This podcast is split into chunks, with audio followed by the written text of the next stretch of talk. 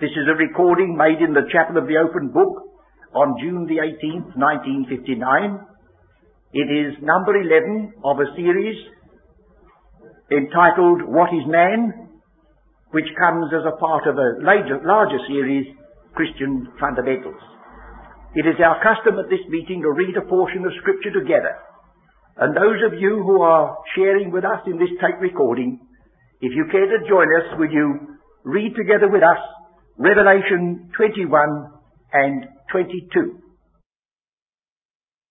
One of the characteristics of the Bible is this peculiar character of correspondence.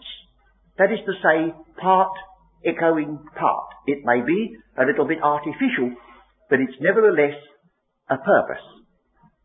The Bible begins after the creation of man with a garden in which there are two trees.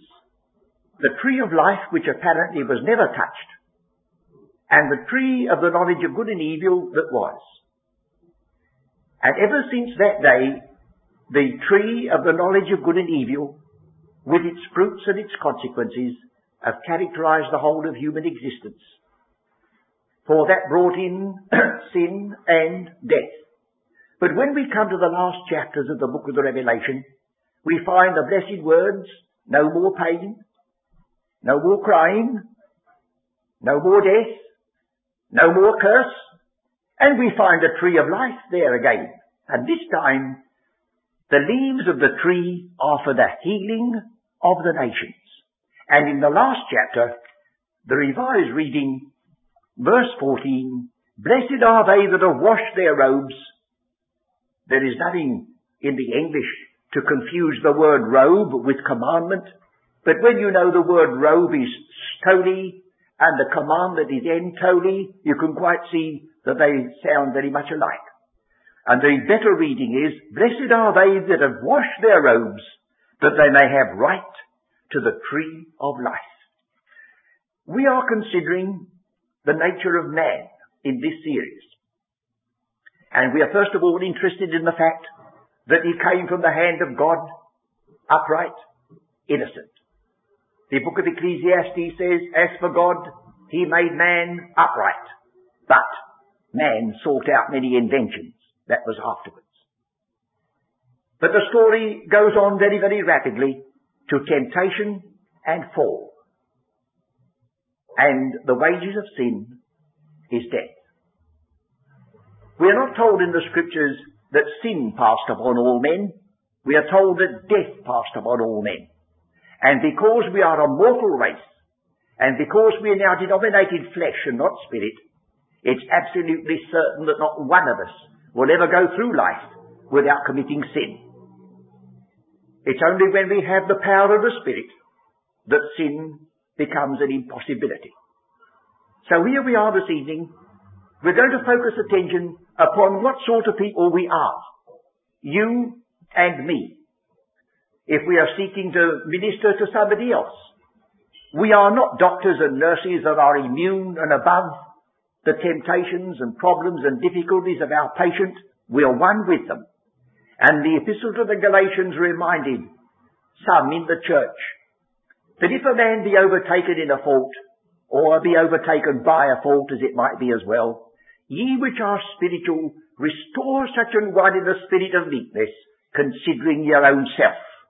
That's the sort of people we should be when we come upon another person who is suddenly caught out or caught by evil. We all belong to the same race, and there's no exception.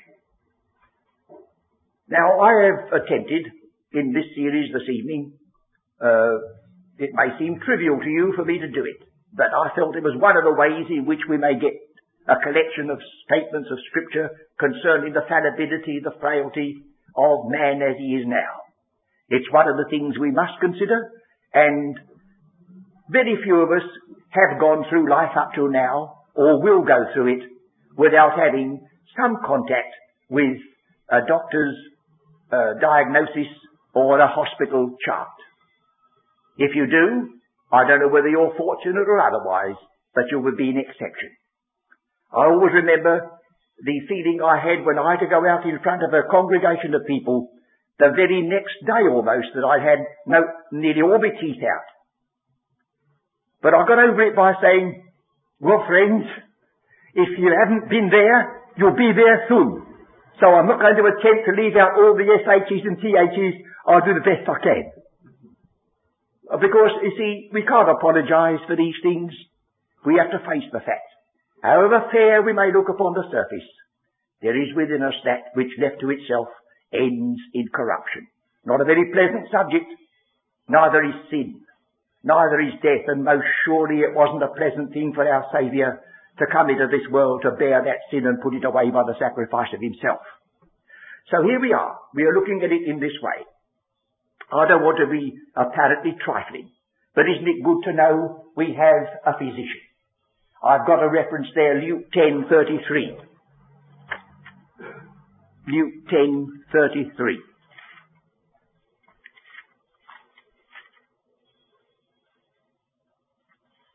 But a certain Samaritan as he journeyed came where he was.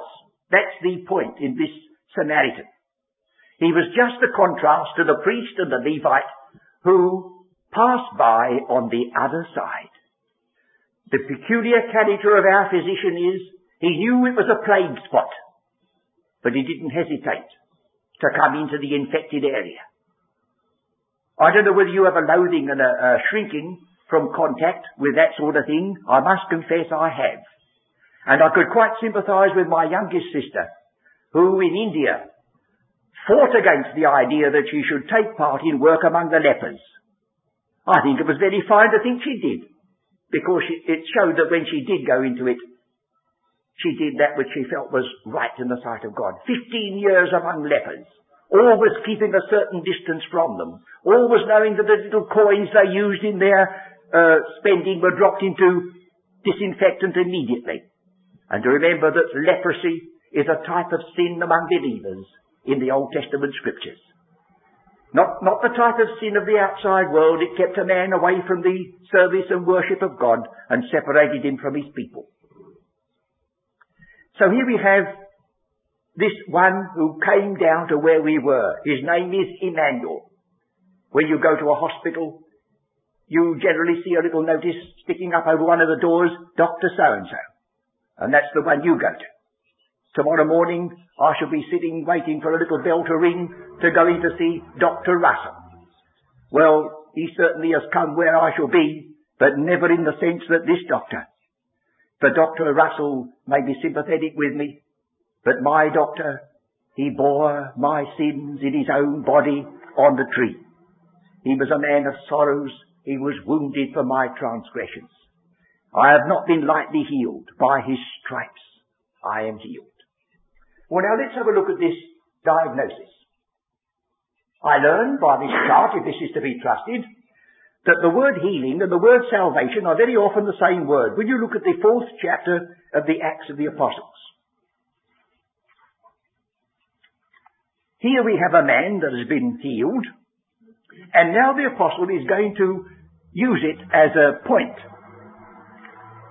He says in chapter 4, verse 9, If we this day be examined of the good deed done to the impotent man, by what means he is made whole, be it known unto you all, and to all the people of Israel, that by the name of Jesus Christ of Nazareth, whom ye crucified, whom God raised from the dead, even by him doth this man stand before you whole. Now that's one of the words that could be translated salvation. This is the stone which was set at naught of you builders, which is become the head of the corner. Neither is there the salvation. There's an article in front of it. And we can retranslate it. Neither is there the healing in any other. He says, you see that man healed? Well, neither is there the great spiritual healing. It's the same word as salvation. That man is a picture of salvation. So nearly every miracle of Christ that was wrought upon the bodies of men to heal them of their disease here was also a shadow of the greater healing that was to take place. The eyes of the heart being opened, the deaf hearing the word of God at last, and so on. So now we've got the thought that salvation, among other things, is not only a deliverance from bondage, but also is a healing of that terrible disease which no physician on earth can ever touch can ever uh, tackle. Now with regard to the diagnosis, I put there two words, your ancestry and the symptoms. Uh, the doctor, if he knows his job, he doesn't say, uh, what's the matter with you? Cough? Take that and say, oh no, he wants to know a little bit about you, if he knows his job. I, I remember my mother, I speak with all love about her, but she was a character. Perhaps I came after her for I know. But she told me later in life, she said, oh, she said, I've taken any amount of cough mixture because I didn't like to say stomach to the doctor.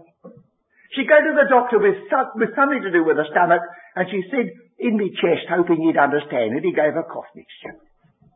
That's living in the days of Victoria.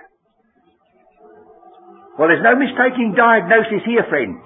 Whatever you say in the presence of this doctor, he needs no man to tell him, it says in John's Gospel. He knew what was in man. So a very fine man came to him one night, and he said in a very patronizing way, Rabbi, he called Jesus of Nazareth a rabbi. We know that thou art a teacher come from God, for no one could do these miracles except be God with him. And Jesus answered him. Now you generally expect an answer to be an answer to what he said. No. Except a man be born again. Oh. Ah, he said, you didn't come to tell me I was a clever man. You came because you were conscious of something wrong within, and I know what it is. He needed that no one should tell him. He could tell. But it's very good for us to express it. I was only reading recently how foolish it is for men and women to go to a doctor and make a half confession of what's the matter with them, covering something up, because it's against your very interest. You may be ashamed of something that you've got to confess, but if you don't tell the doctor, and he doesn't know it, well then you'll not be healed as you should. And when you come to this doctor, well you can't cover it up, for he knows beforehand, and he loves you just the same. So although you won't tell your best friend, tell him. You know how David was a whole year suffering because he would not acknowledge the terrible sin into which he fell. And at last, he confessed. And he entered into the joy of his salvation once again. Well, now we come to the symptoms. What are the symptoms? Well, I've just got heart, ears, eyes. The whole body is sick from Let's read what it says in Isaiah chapter 1 about God's people anyhow. He says in Isaiah 1 verse 5, Why should you be stricken any more? Ye will revolt more and more. The whole head is sick, the whole heart faint, from the sole of the foot even under the head. There is no soundness in it, but wounds and bruises and putrefying sores they have not been closed, neither bound up, neither modified with ointment. Well, that's a statement. From the sole of the foot to the crown of the head. Or if you turn to Romans, the third chapter, look at the list that the apostle has lifted out of the Old Testament to speak about God's chosen people. He's not necessarily speaking about the outside wicked world, but here he lifts out of the Old Testament descriptions of those who were the people of God. Romans, the third chapter. Verse 9, what then? Are we better than they? That's the Jew, better than the Gentile? No, in no wise. For we have both proved, both Jews and Gentiles, that they are all under sin as it is written. Now, as it is written is Old Testament. There is none righteous, no, not one. There is none that understandeth. There is none that seeketh after God. They are all gone out of the way. They are together become unprofitable. There is none that doeth good, no, not one. Now comes the speci- the specification. Their throat is an open sepulchre. With their tongues they have used deceit. The poison of asps is under their lips, whose mouth is full of cursing and bitterness. Do you notice how much they said about that part of your body which has to do with speaking? Throat, mouth, lips. God puts a tremendous emphasis upon the power of the spoken word for either good or evil. Their feet are swift to shed blood. Destruction and misery are in their ways. The way of peace are they not known, and there's no fear of God before their eyes. Well, that's a diagnosis of human nature, which is very, very searching. I've said there, the heart, we suffer from heart failure. Will you look at Psalm 73, 26? Psalm 73, 26. Here's a man whose heart failed him uh, because he was, became envious of the wicked. He saw people prospering and he was suffering. And he began to eat into his heart and make him bitter. And he said, I have washed my hands in innocency. And then he went into the sanctuary of God. And he said in verse 25 of Psalm 73, Whom have I in heaven but thee? And there is none upon earth that I desire beside thee. My flesh and my heart faileth, but God is the strength of my heart and my portion forever. His heart failed, but God would not, and that was his strength. And then if you turn to Jeremiah 17:9 to a much quoted text, Jeremiah 17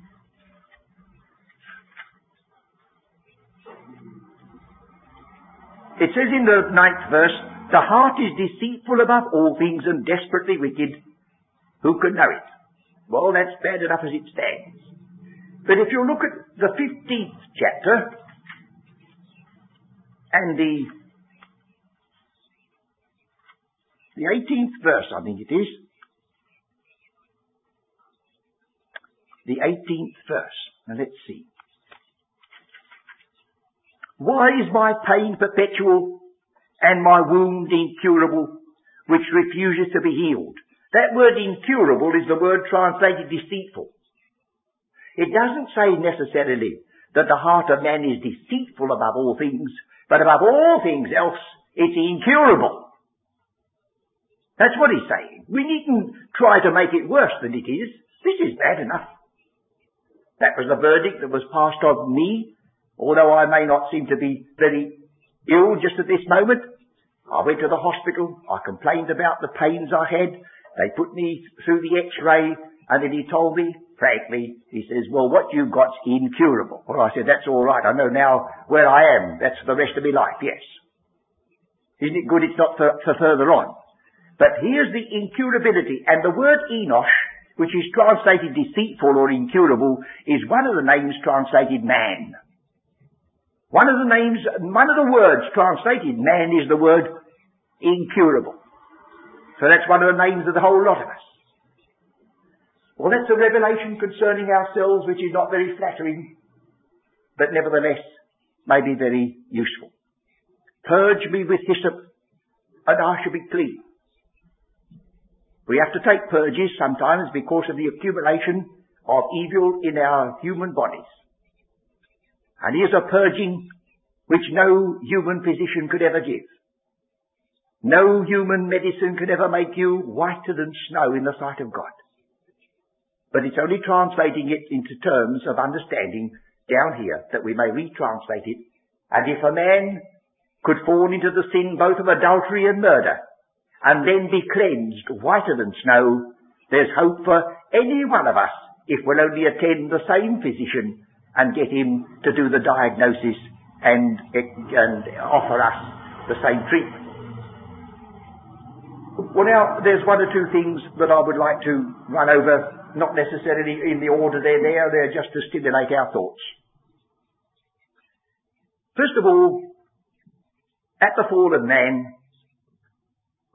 the scripture says in Genesis 6 3 concerning Adam, he also is flesh.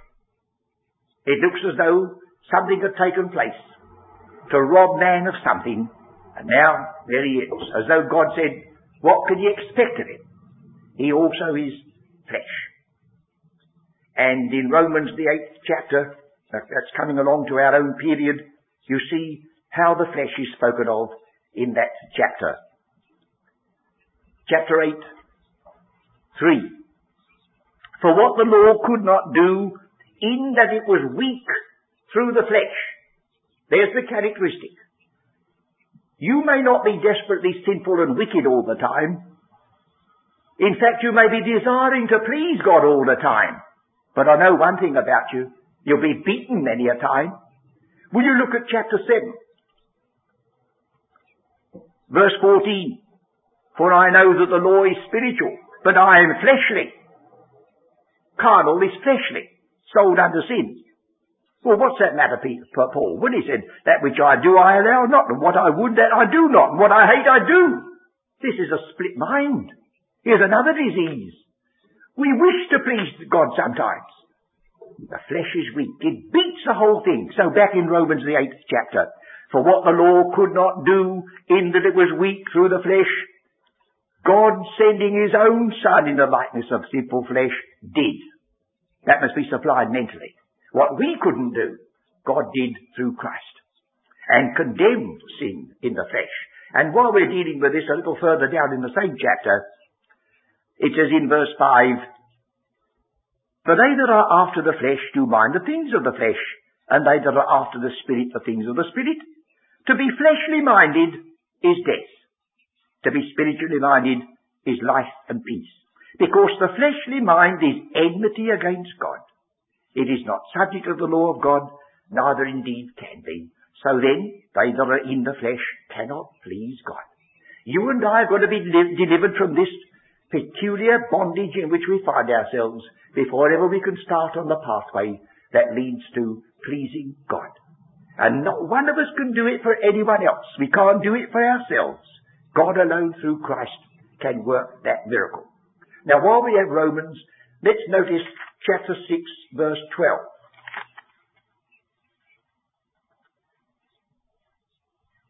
Let not sin therefore reign in your mortal body that you should obey in the lusts thereof. You have a mortal body.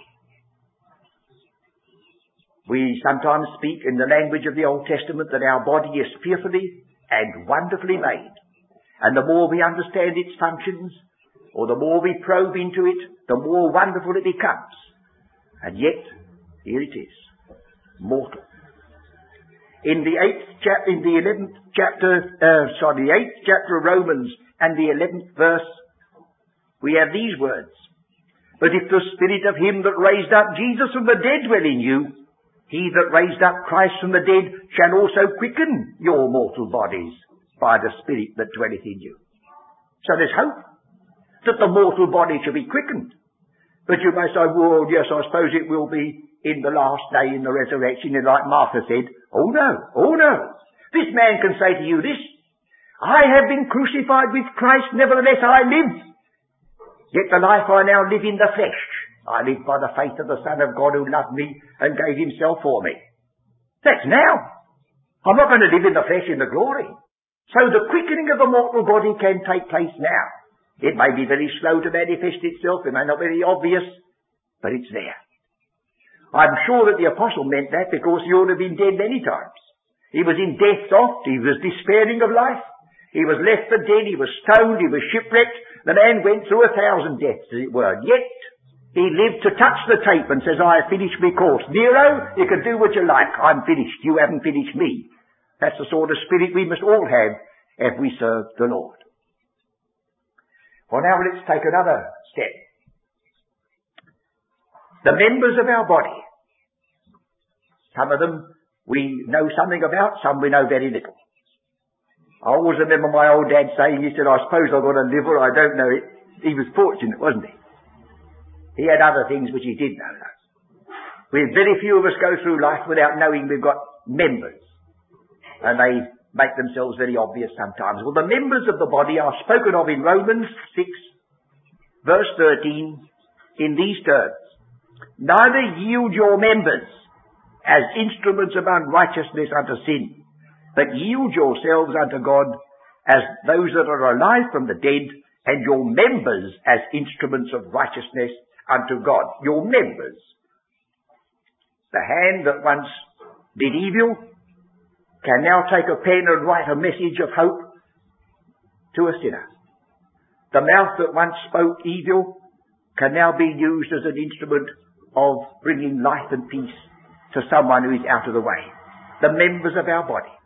And chapter 7, verse 5, For when we were in the flesh, the motions of sin which were by the law did work in our members to bring forth fruit unto death. But in verse 23 we read, But I see another law in my members. Ooh, it's not only death. There's life working if we belong to this position. Warring against the law of my mind. and bringing into captivity the law of sin which is in my members. O wretched man that I am, who should deliver me from this body, the body of this death? And then he breaks out into a thanksgiving. I thank God through Jesus Christ our Lord. He got no other one to thank and no possibility of redemption apart from him. Well now with regard to the body, that is the external instrument. But the mind, we touched upon the mind in Romans 7. Will you look at Ephesians chapter 2, 13? Chapter 2, 13.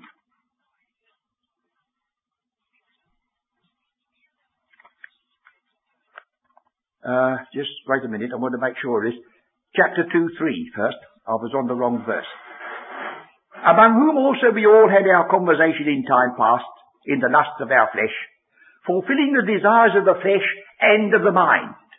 There can be sins of the flesh which are vulgar. There can be sins of the mind which are superior. But in the sight of God, they're all sins. Sins of the mind. Now what about the mind that God has given us? Chapter 4, 17. This I say therefore and testify in the Lord that ye henceforth walk not in as other Gentiles walk in the vanity of their mind. All this, this is something that God has given us. The inspiration of the Almighty giveth us understanding, says the book of Job. What has happened to this mind? How distorted it is. How difficult it is even to get a rational expression of what you believe. And again it says about it in verse 18, having the understanding darkened, being alienated from the life of God through the ignorance that is in them. No word for sin there, you see.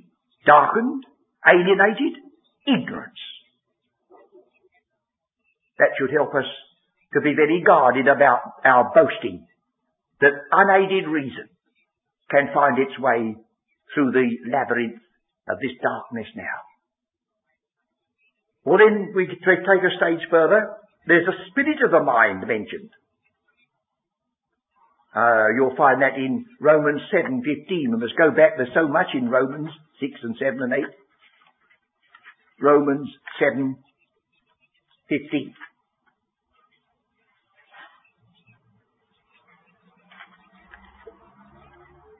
A split mind, I, I ought to have said, and I've mentioned it before. For that which I do, I allow not. For what I would, that do I not. But what I hate, that do I.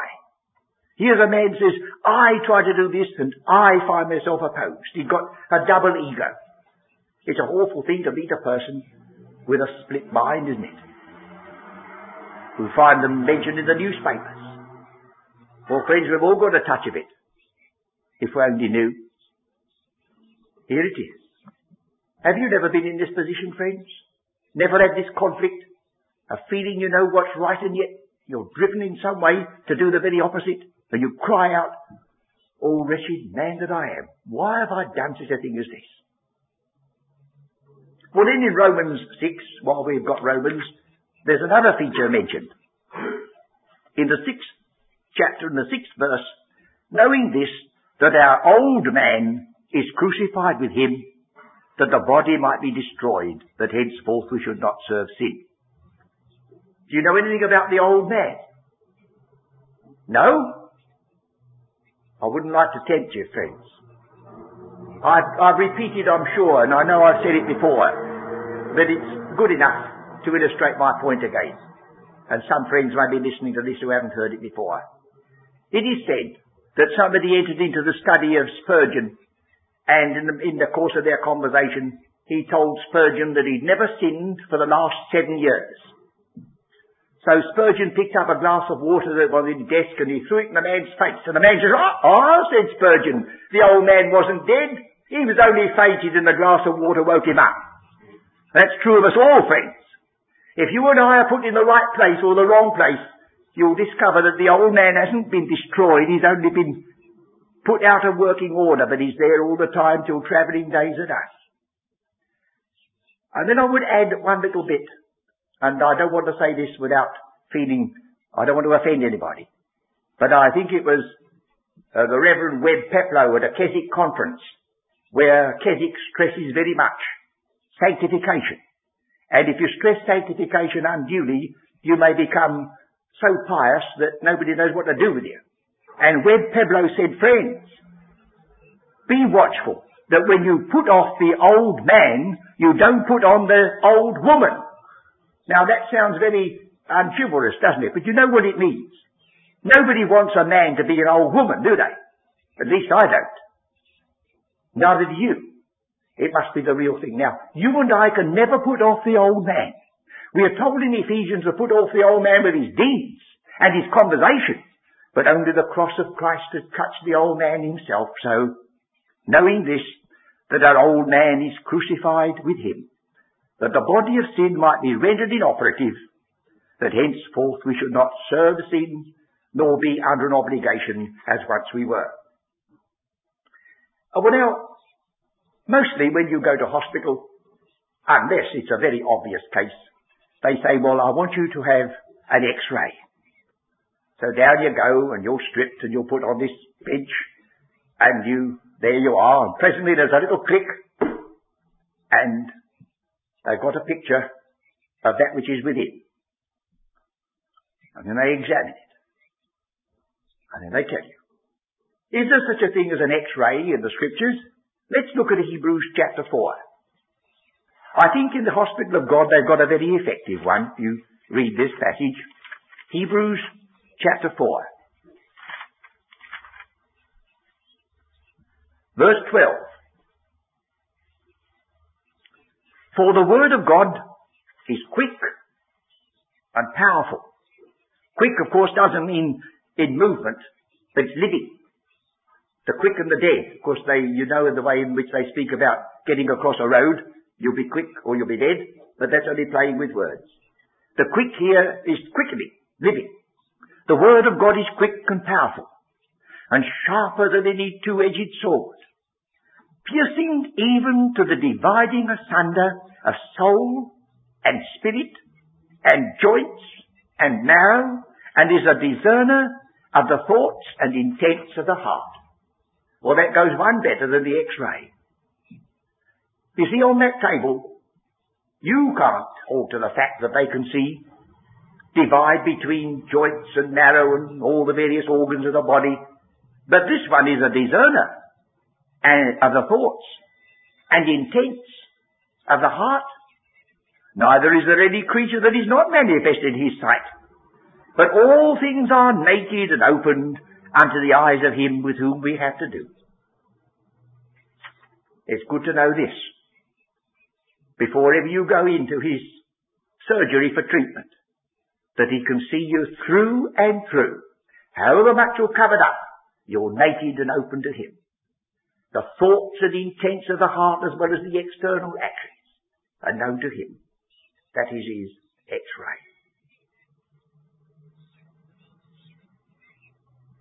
If you will turn to 2 Peter chapter 1, you will find a, a word embedded in the Greek which is in common use with us just now. 2 Peter chapter 1. Verse 8. But if these things be in you and abound, they make you that you shall neither be barren nor unfruitful in the knowledge of our Lord Jesus Christ. But he that lacketh these things is blind, and cannot see afar off, and hath forgotten that he is purged from his old sins. Now in that verse 9 is the word myopia. If you've ever gone to an optician, and you go through the testing, you may discover that you're suffering from myopia. Here's the Apostle Peter saying, He that lacketh these things is blind and suffering from myopia. He cannot see afar off. And it uh, has to do with the mind as well as the eye because it says he has forgotten. He has forgotten. Now memory has to do with our sickness. Or sickness has to do with memory. Or you meet with some people and their minds are unhinged. Their body has reacted on their mind and particularly with regard to their memory. I won't turn to the passage. I'll, re- I'll remind you that in Genesis, Joseph did a good act to a man in prison. And the man was restored to his office. And it says that he just forgot Joseph. That's just written there. That's just what people do. When they're in trouble, they're going to do I don't know what. And when they're delivered out of it, they just clean forget. And then there came a moment when he said, Oh, I remember my misdeeds this day. There's a man in prison and he did me good and I forgot all about it. Oh yes, friends. But on the other hand, it is good to have a bad memory in some ways. In the epistle to the Ephesians it says, remember that once you were Gentiles afar off. But in Philippians it says, forget the things that are behind when you're running for the race. It's good to have a good forgettery if you're running in the race because if you start looking back, you'll be Lot's wife. You'll be out. So the apostle says, forgetting the things which are behind and reaching forth unto the things which are before, I press toward the mark. So there we have a memory that should be keen and then many things forgotten. But if you look at Psalm 106, you'll see how God has charged the children of Israel with this ungrateful element, this soon forgetting. Psalm 106, verse 13.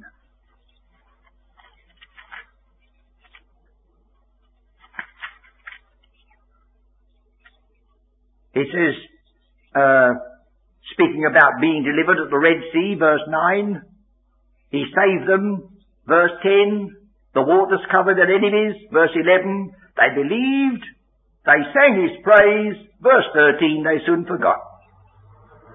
There it is. That's a touch of human nature, friends, that makes the whole world king. You know those words of Robbie Burns? I don't say we go to Robbie Burns for our theology, but he knew the nature of man, for he got the nature himself. And in verse 21, same psalm, speaks about his people coming out of Egypt and there at Horeb they made a, a calf and worshipped a molten image. Thus they changed their glory to the similitude of an ox that eateth grass. They forget God, their Saviour, which had done great things in Egypt. What a lot then depends upon having a good memory. A good memory prompted by thanksgiving. Well then we have here other features. I don't, there's the outward man and the new man. But there's one element about the human body that I must include before we finish, and the signal has gone up telling me that I haven't got very much time left.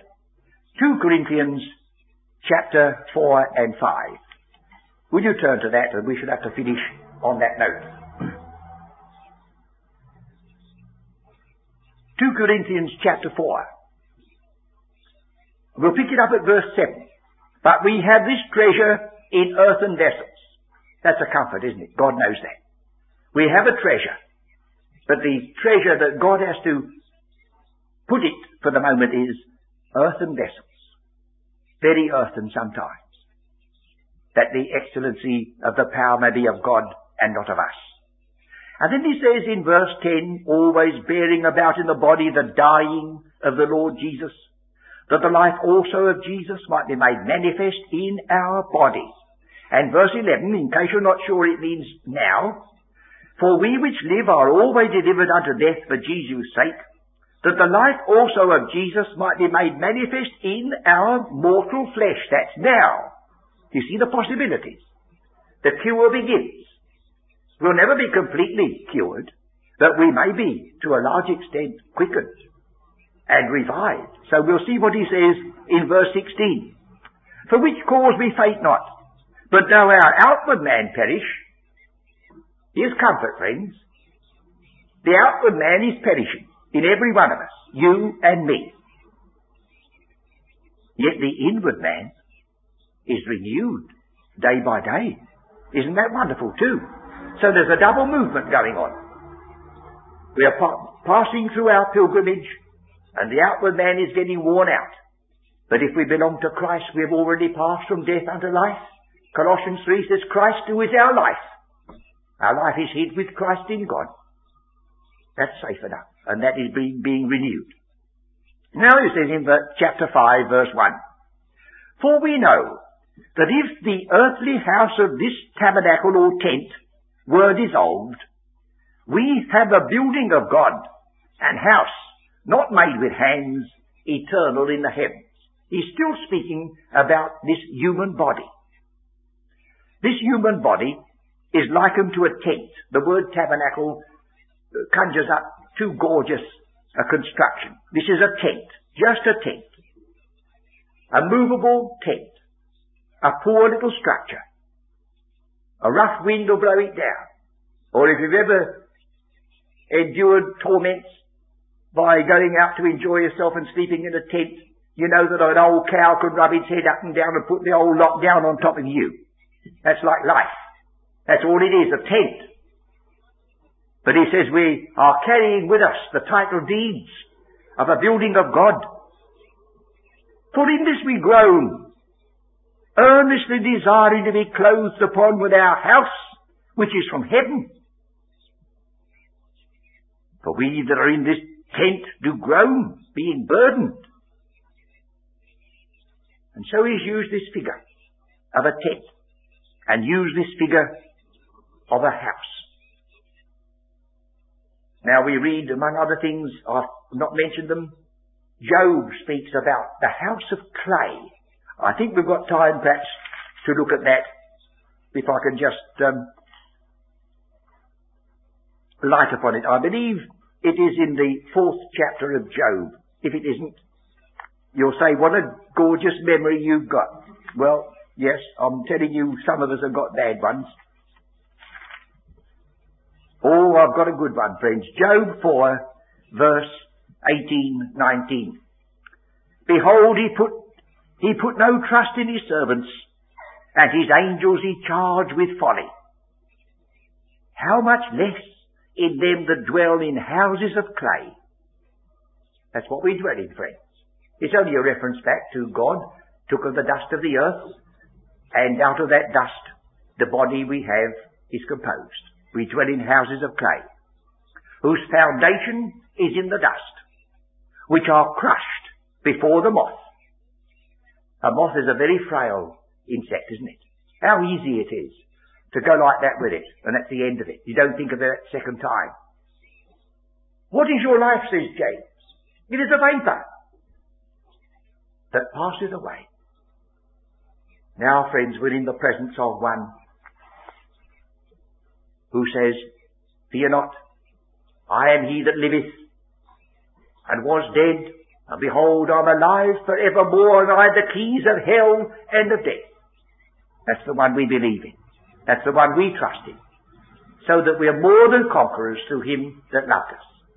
Now I dare say I shall disappoint some people over the tonight's subject, because I've departed a bit from the usual examination of the question of the nature of man. But this is surely the nature of man that we're concerned about, because it's exposed at every turn to the inroads of evil and crying out by its very condition for the Son of God. And that is our supreme witness.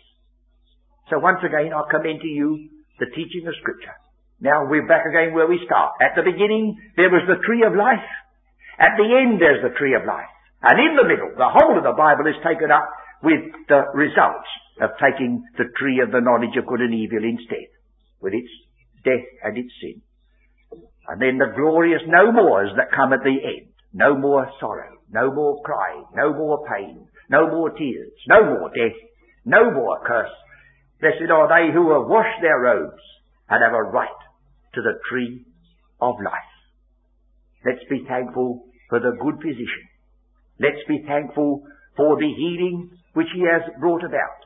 Let's avoid that healing which is condemned in the scriptures when God said about some of his people that they heal their wound lightly. That's the difficulty, isn't it? You can go to a doctor and all that he does is to palliate. He never bothers to go down deep. He says, you take this and you'll be alright. And all he's done is dope. Poor man, he can't help himself. They're all waiting for him outside. But this great physician, he doesn't merely give you a palliation and a dope. He goes right to the seat of things. The heart of man is frail. It's desperately wicked. Who can know it? We know the answer. And we know the answer brings with it not merely accusation and dread, but brings with it the hope of healing and of life. So I commend to you once again the study of this wonderful word which throws light upon the nature of man. May we be thankful that our Saviour did not hold back, but he came in the likeness of sinful flesh, and for sin was condemned as our substitute, that we might one day have a body like unto his body of glory, to sin and to sigh no more.